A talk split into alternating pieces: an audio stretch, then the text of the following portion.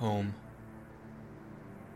Home is the place with which you are most familiar, where you know every hill, every nook and corner, every mound of the Aos Sí. Home, where your family has lived for generations, able to trace your lineage straight back to the Milesians. Your blood may as well flow through the hills and fields of this place. In this place, in your home, you are comfortable. You are safe. Perhaps because of this connection, because of this comfort, your family is haunted and served by a fairy woman. A child or servant of the Morrigan, if old tales are to be believed. A portent of death. Your family is possessed of a banshee.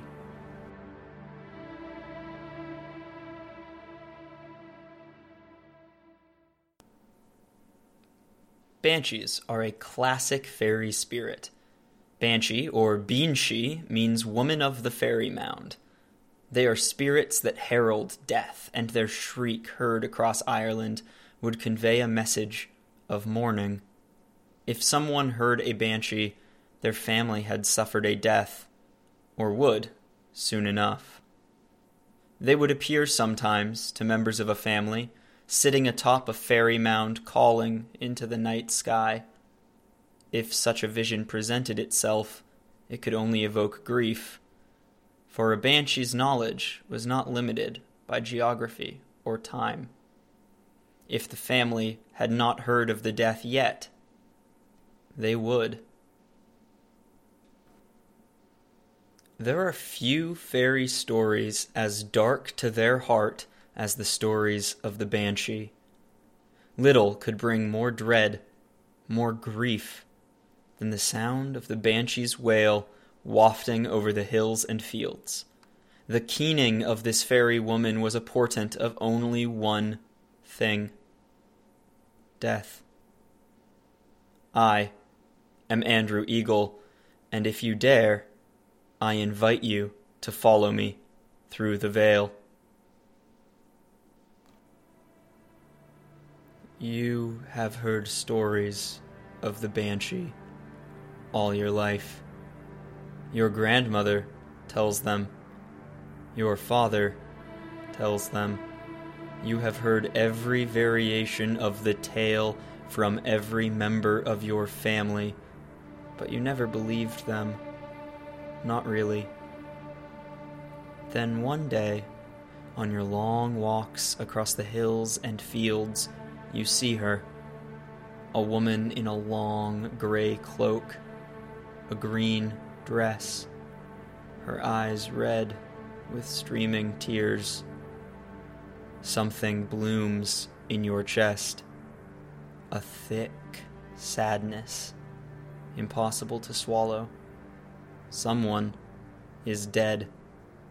Someone in your family. She keens for them. Keening is a mourning tradition in Ireland and parts of Scotland. It is a vocal lament for the dead, coming from the Irish and Scottish Gaelic term meaning to cry or to weep. References to the tradition of keening begin in the 16th century. Per the tradition, a woman or group of women was hired to be the keening women. It was a highly respected position. Generally, during the process, the keen itself consisted of particular poetic elements. It included praise for the deceased, a chronicle of their family, and an emphasis on the grief left in their wake. The act usually involved physical movements guided by the keening women and ended only with the burial. You rush home they must be told. You run across the hills. They must be told. You do not pause at the banks of your favorite brook before leaping it. They must be told. They must be told of the death. But you do not beat the news home. This time, it happened at home. The first keening woman, the Banshee, will not be the last. There will be mourning, for your family has suffered a great loss. Clíodhna is a queen of the Banshees. She is considered a powerful banshee with many supernatural gifts, and she serves as queen over South Munster. She was once a goddess of love and beauty who left her otherworldly paradise island of Tir Tairngire to be with a mortal who she had taken as a lover. She then was washed out to sea by a wave in a region where even now the tide itself is known as Clíodhna's wave. In some versions, she drowns. In others, she survives for a while longer. But in either case, she makes her palace in the heart of a pile of rocks by the name of Carreg She is a rival to Abel, ruler of the fairies of North Munster. Abel kept her dwelling in Cragliath, a large hill. In many myths, she carried a magic harp and often enchanted mortal men. The banshees come in many forms, and they have been adapted over time. Occasionally, they are beautiful, terrible and dark, but beautiful. In others, they are ancient and bent. In some stories, they are as tall or taller than a person, lean and lanky, bony and strange. Others tell of diminutive forms, a foot or shorter. It is believed banshees will only wail for the descendants of pure and true Milesian stock. However, some stories extend that to other groups that settled in Ireland over time. Rarely, very rarely, stories speak of appearances of many banshees. These few stories demonstrate groups of five or six banshees appearing together, and only for the deaths of people who were mystical holy, or someone truly great. But in some instances, the most extreme, to mourn the death of someone truly influential, as many as 26 banshees, in particular, Abel and her 25 servitors, have appeared together. After the mourning is done, after the wake and the keening are done, the banshee's voice fades from the hills.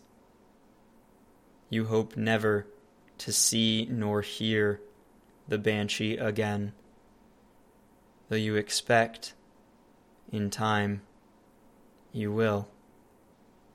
Your family has always been haunted by such a spirit, served by this spirit depending on who you ask. Eventually, she will even keen for you, as she will keen for everyone. It is a common misconception that the banshee brings death. They do not. And in most stories, they do not even foretell it. In truth, they only mourn, they only grieve. They got the reputation of foretelling because they would often mourn deaths that had not yet been discovered. There are variants on the Banshee across Ireland and Scotland, depicting a variety of features, and they have inspired popular culture across the Western world for years, making appearances in movies, television shows, and comic books. But across all the stories, all the years, the Banshee's wail has never been forgotten.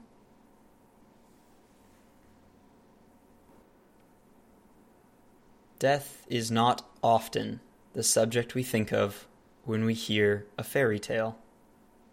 Instead, those stories are normally about teaching. Many were written to offer some lesson morality, safety, something that will help those hearing the story to make better choices. But there are exceptions. And the truth is that many stories are far darker than we give them credit for. The Banshee is an odd story in both regards.